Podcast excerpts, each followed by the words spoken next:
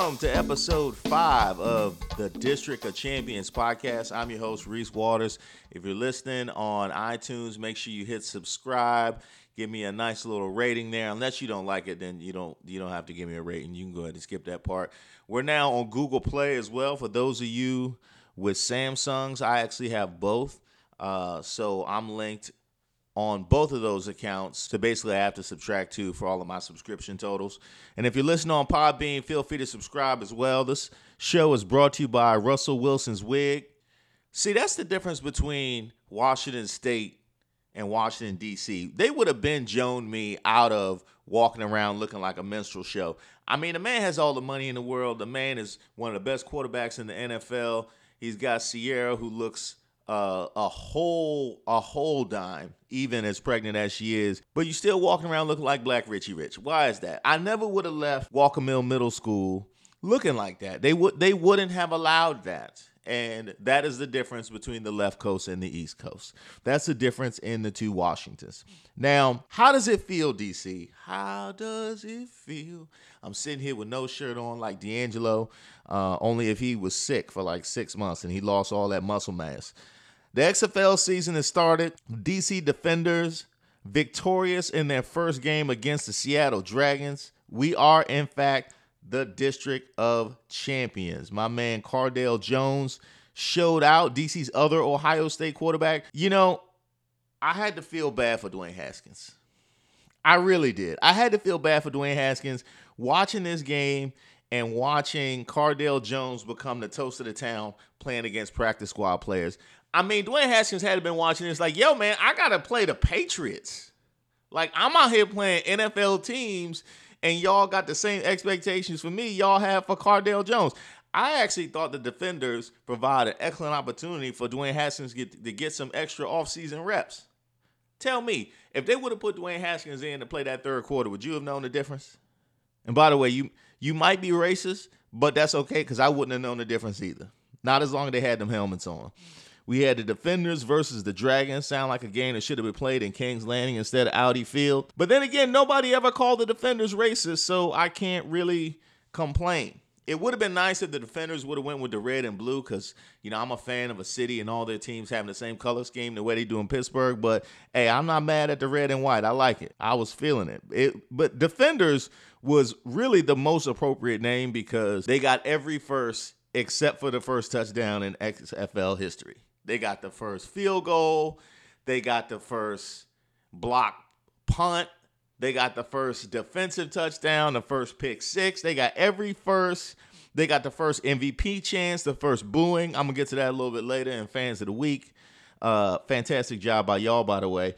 But it is appropriate that they would be called the defenders. But what is most funny to me, immediately after that game, I'm on Twitter hearing people talk about how this is a defender's town now, hearing about how uh, we don't know how to react watching a football team actually win. It's like it's like being in a good, healthy relationship for the first time in your life. You just waiting for the other shoe to drop. You just breaking in their phone for no reason.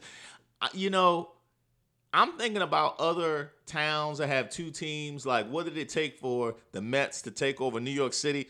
They had to win the World Series, have the two most marketable stars in the game, and still they couldn't take over New York City. Uh, the the Brooklyn Nets trying to take over for the Knicks had to sign KD and Kyrie Irving and have years of dysfunction with MSG. Then you had the Los Angeles Clippers.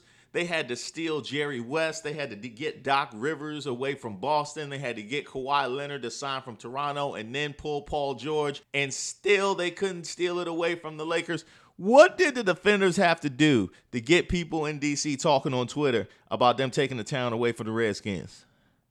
Play a game. That's all they had to do. All they had to do was show up, not embarrass themselves, not have us sit in 10 degree weather watching a pitiful performance. All they had to do was show. Pretty much, if they didn't make us go out to FedEx Field, they won. That's all that they had to do was just show up. Now, it's so much about the XFL product that I appreciate. I love the kickoff was dope. It looked like, uh, you know, the way the kicker is set off by himself. That way he doesn't feel like a real football player. And really, should the kicker feel like a real football player? I'm tired of kickers looking down on me because I couldn't make the team. Hey, man, If it wasn't for that right leg of yours, you wouldn't make the team either. I probably could kick. It just wasn't socially acceptable for us to practice kicking in the hood, man. So I, that, I don't know if I'm I could I could have been a kicker or not. I might could have made it. I might have could have been the next um, Black Nick Lowery. Like that that could have been me. But we'll we'll never know. So I love the way the kickers are all by themselves, and it's a it's an excellent way to actually they might be able to save the kickoff, which is something that's being evolved out of football because of the collisions, but they actually found a way in which they might be able to make it work. Not to mention the fact that since everybody's in a line, you don't have a layered defense. It's it looks like it would be easier to break a kick than it would be in the NFL. I love the who the hell is he videos. That is amazing. They just they already know that we're watching the XFL. We have no idea who these people are from Adam. So they showed us these little clips, these little vignettes of sometime in this person's life when they were good. I can use that in the NFL because you know you've been watching some Redskins games, looking at the secondary, and you like, hey man, who in the hell is 45? I he getting killed out here. Was he ever good at any point in his life? Show me some video where this dude actually deserves to be in the NFL. I don't care if it's in college, high school. Show me some Pop Warner video. Show me playing in the yard with his friends back in the day. Something. Show me something to give me some confidence in who I'm looking at right now. And I appreciate that about the XFL. That's something they could definitely use in the NFL. The 25 second play clock is a revelation. Oh man, the game moves so fast. It almost felt like you were drinking. Like it, it, it just, it just keeps. It almost felt like the Super Bowl. Super Bowl was similar because the Super Bowl moved fast as well. I love the 25 second play clock. Ain't no reason to be wasting any more time than they waste in in the NFL. I love the way you talk to the players, like literally as soon as they screw up. We had a made field goal and we kept it moving. But then our kicker missed a field goal, and immediately we like, hey man, what you doing? What you doing, man? That's what I'm talking about. That that is exactly what we want to see as viewers. I want to be like, man, why did you throw like what were you looking at to throw it through the middle like that? Like I want immediate answers and explanations for you hemming up the team. That is a beautiful thing. One thing I have said is I want to see more shots of the losing fans. When you watch at the end of a game, they show all the fans 90% of the time they show the winning fans, then they showed a couple of shots of the fans crying, uh, fighting each other in the stands, the losing fans, and that's what ends up becoming the meme. That's what ends up going viral, and that's how the game lives in perpetuity. They can flip that on his head, man. I don't need to see the winning fans. Show me a couple shots of the winning fans, fine. Dwell on the losing fans. You need to focus intently on the losing fans. That's where your focus needs to be. If the XFL could do that, uh, it would be a perfect product. And it seems like they're on their way to doing that by virtue of the fact that they all on the sidelines asking people why they screwed up and what they was thinking. That is a positive step in the right direction. I love that there was an F bomb that was dropped in the middle of that game, but the beauty wasn't that the F bomb was dropped and and and believe me that was critical for them in their opening game to have something like that that that raw and real. There was a attempted bleep that was too late to catch the F bomb. See, old XFL would have just let the F bomb slide and then would have had to deal with the consequences of the F bomb uh, on the back end from the FCC. New XFL, no, we're going to we gonna go ahead and do a bleep after the fact to cover ourselves so we can say that we tried to bleep it even though we really didn't. See, that's smart. That's smart. Give yourself deniability. They clearly have learned. Are they gonna get rid of the F bombs? Hell no. But are they going to cover themselves to free themselves to have f bombs in the future? Absolutely. That's that's what I'm, that's smart, man. That's that's that's what I'm talking about. Now it was funny that the line for this game started at five. For, yes, there was a line. There was a gambling line for the XFL. Um, there's also uh, FanDuel, uh, fantasy, daily fantasy you could do. The line opened at five points. The defenders were favored by, and by game time it had moved to nine. How? How? I want to know what XFL information got disseminated out that moved the line four whole points by game time. Yo, what are y'all doing? I think I'm bad, but clearly I have so much more room to devolve. I can degenerate so much more than I am right now because I haven't even thought about doing XFL gambling. And certainly I haven't thought about trying to get inside information that could cause the line to move. Y'all are wilding out here. Like we we are so close to getting legalized gambling. I'm just waiting on the green turtle to open up so we can go ahead so I can go ahead and, and, and blow this mortgage money. Y'all out here gonna blow all your money on the XFL before we even legalize it. Like y'all, yeah, chill, man. I'm just saying, just just just chill. Y'all don't really, you know, just relax on the on the XFL gambling. That's all I'm saying. It was cool that I could actually predict the calls more accurately in the XFL than I could in the NFL, and I don't even know the XFL rules. Like I'm just sitting here watching the game. I have no idea where's one foot or two feet or what's targeting helmet. Like I don't know. I'm just using common sense to predict what the calls should be, and I'm getting them right more often than I get them right watching an NFL game. Now, how weird was it watching the game and you see something that would clearly be a helmet to helmet or a targeting flag in the NFL college football and they don't throw the flag? It's such a beautiful thing. It's almost like being at the carryout and they undercharge you. You know they didn't charge you for those egg rolls and you just kind of look around like, "Oh, we is we we just going to let this ride?" Yeah? Y'all just y'all just going to let me walk out with the egg rolls, huh? Okay, y'all y'all just gonna let us do helmet to helmet? Okay, all right, that's what's up. That's what's up. It was a beautiful gift. It was a beautiful gift. It was like uh, remembering days of football past. I appreciate y'all for that, XFL. They did a beautiful job of picking the cities. They got a team in uh, New York, Tampa Bay, DC, LA. They're basically like, hey, do you hate your NFL team?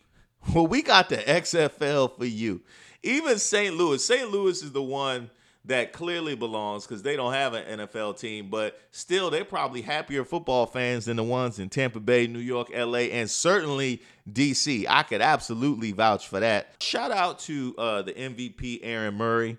Uh, Aaron Murray uh, got benched. He was a guy that people were really looking forward to playing the XFL. He plays for Tampa Bay. Uh, he completed just, I think it's the Tampa Bay Vipers. But um, pretty much any name I yell out, you would believe that's the name of the XFL team. If I call them like, you know, the jorts or the knee pads or, you know, the the pirate costume, like whatever, anything I yell out, you would ju- you would believe. So he completed just 16 to 34 passes for 231 yards, no touchdowns and two interceptions. Uh, and a lot of people are really down on Aaron Murray right now, former Georgia quarterback. A lot of people down on him saying, you know, that he was so disappointing. They predicted great things from him. I look at it the other way. This man squeezed one more check out of his abilities that he had no business squeezing out. He had when he got cut, okay, from the NFL, he went home and said, "I think that's it. I don't I think I've squeezed all the money I can out of my abilities." And he picked himself up and he found a way to get another game check. Like that's something that we all can look forward to. I mean, I would that's something that we all should feel motivated by. You know, you want to talk about a never say die attitude. You want to talk about Monday motivation, all that kind of stuff, man. Like Aaron Murray is one of the guys we need to be thinking about. He's like, hey, they ain't a league in this country I will not fail in in order to get this last check. Let's make it happen. Now, keeping it positive, I do want to give a shout out to the Redskins. The Redskins found the one way to get some positive press, uh, even though they lost the city in a Saturday, not even a Sunday. And on a Saturday, they lost the city. Uh, the Redskins do get some positive press. They hire Jennifer King as an assistant. She becomes NFL's first full time black female coach. And of course, she was hired by Ron Rivera, who's one of just four minority head coaches uh, in in the NFL. So when it comes to diversity and and hiring practices, the Redskins are actually way ahead of most of the rest of the league. So Jennifer King, she actually joins Buccaneers assistant D line coach Lori Locust, uh, as well as Buccaneers assistant strength and conditioning coach uh, Maral Javadifar, and of course 49ers offensive assistant Katie Sowers.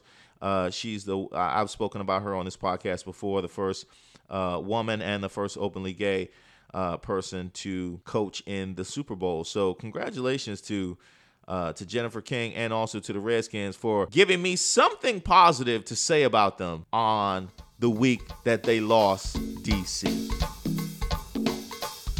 Shout out to uh, Matthew A. Cherry, uh, staying in the NFL. Uh, he won an Oscar with his movie Hair Love, talking all about uh, diversity of um, uh, of hairstyles and people being accepting of, of other cultures. And he used his time uh, at the podium to advocate for the Crown Act, which is something that was just passed in Montgomery County, something they're trying to get passed in all 50 states. I thought that was dope.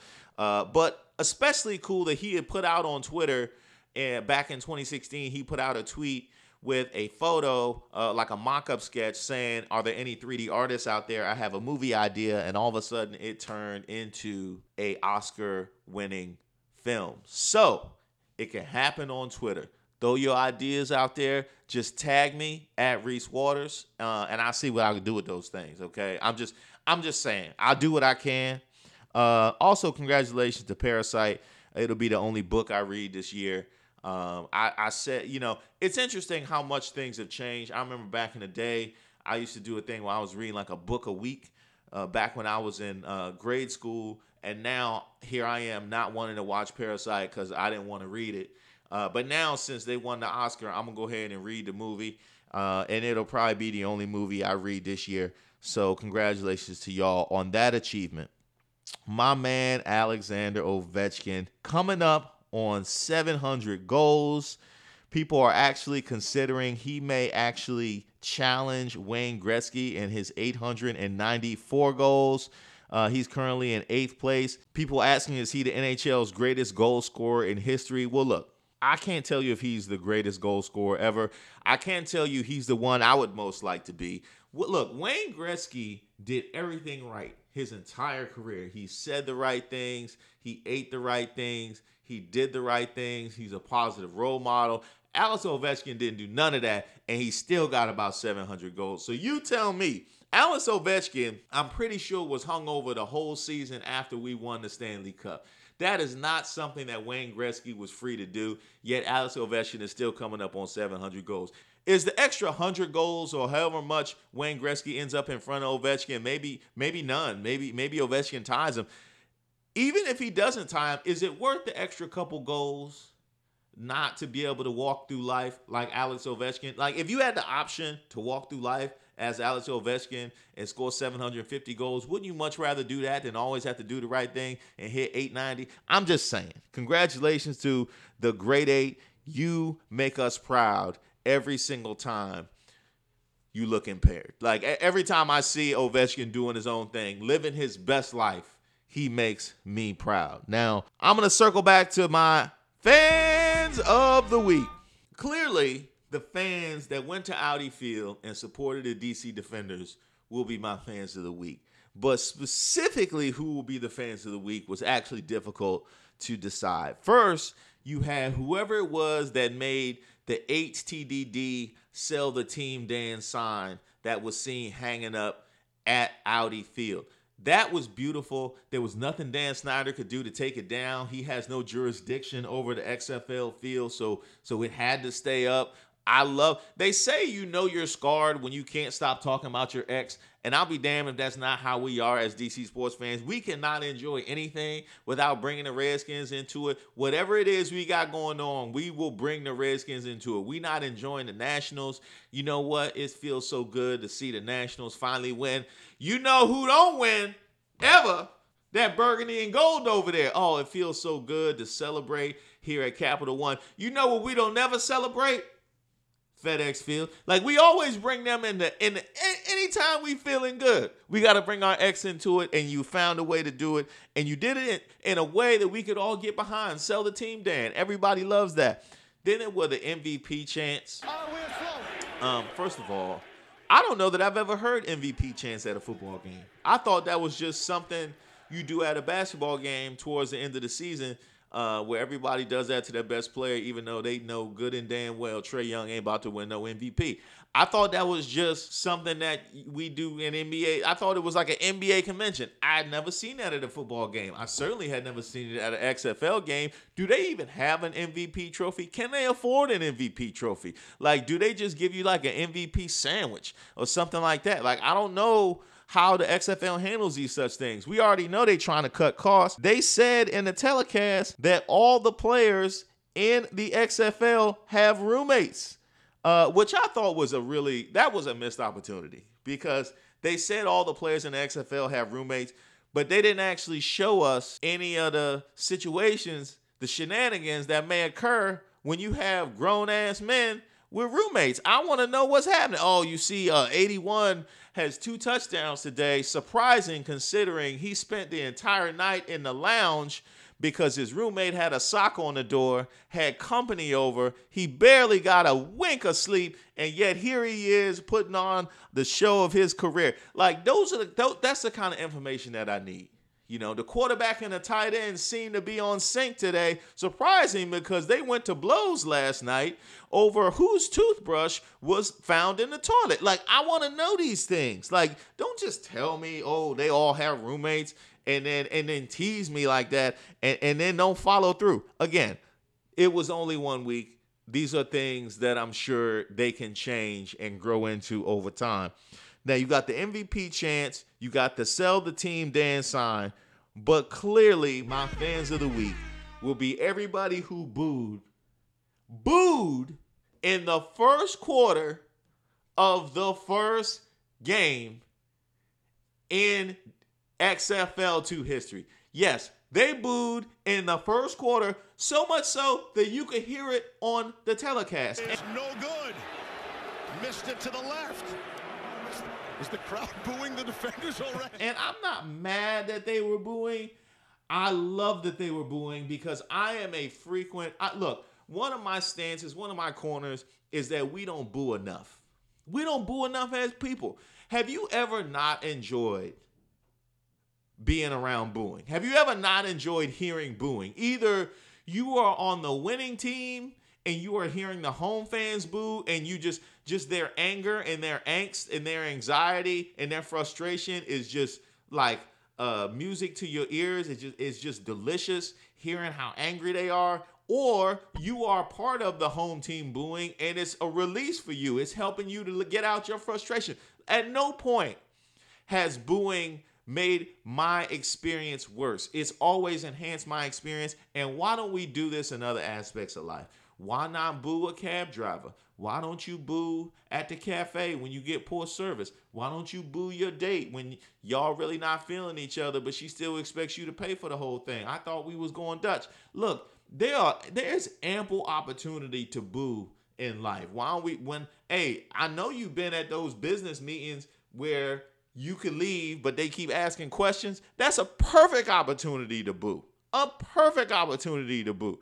It's time that we took booing from the field into our lives. And it starts with booing at different points in the game. So the fact that they booed immediately in the first quarter was just beautiful. It's that kind of, of unique thinking, it's that kind of creative and cavalier behavior that makes DC sports fans special. So to all y'all that went out to watch and support the DC Defenders, thank you guys for being dope. Over 17,000 of you. I think it's listed as 17,163. Congratulations to all you guys. I'm going to join you very soon. And believe you me, when I do, we booing. Okay? We are booing. Yes, I love the DC Defenders, but I want to boo. I was made to boo. I used to watch Showtime at the Apollo just to watch the Sandman take people off stage, okay? We are booing. So y'all started it, okay? Y'all, I didn't start it, okay? We didn't start the fire. It was always burning.